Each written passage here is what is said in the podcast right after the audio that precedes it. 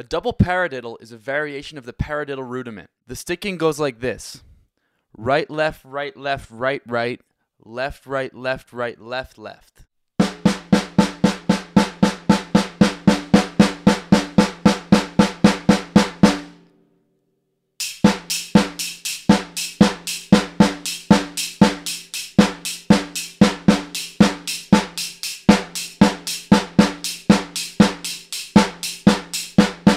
This is not to be confused with the paradiddle diddle, which is right, left, right, right, left, left, right, left, right, right, left, left, or starting with the left hand, left, right, left, left, right, right, left, right, left, left, right, right. A really easy way to remember this is to think of the word diddle as meaning a double stroke, and think of the word para as representing a single stroke. So a para diddle diddle means there are two sets of double strokes, whereas the word para represents one set of singles, or just right left, para. So if you've got double para, you've got two sets of singles, right left, right left.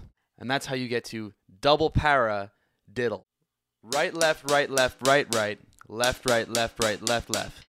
So for this video, we'll be dealing with a double paradiddle. Again, that's right left, right left, right right, left right, left right, left left, right left, right left, right right, left right, left right, left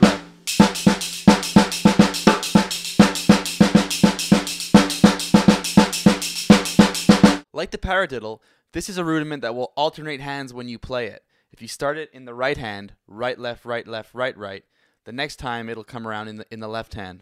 So, right, left, right, left, right, left, right, left. When you practice this rudiment, or any rudiment for that matter, play it without accents. Try and play it very even, paying special attention to the double stroke part of the rudiment, as this is where accents will tend to vary.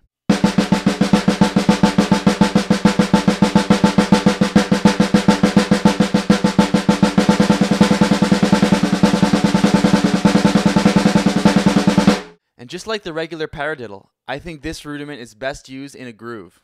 Notice that if you play it once in each hand, you've got 12 notes. And this would make it fit perfectly into a 12 8 groove. It's actually the rudiment behind one of the more popular 12 8 grooves. All it is is a double paradiddle. Check it out. Three, four.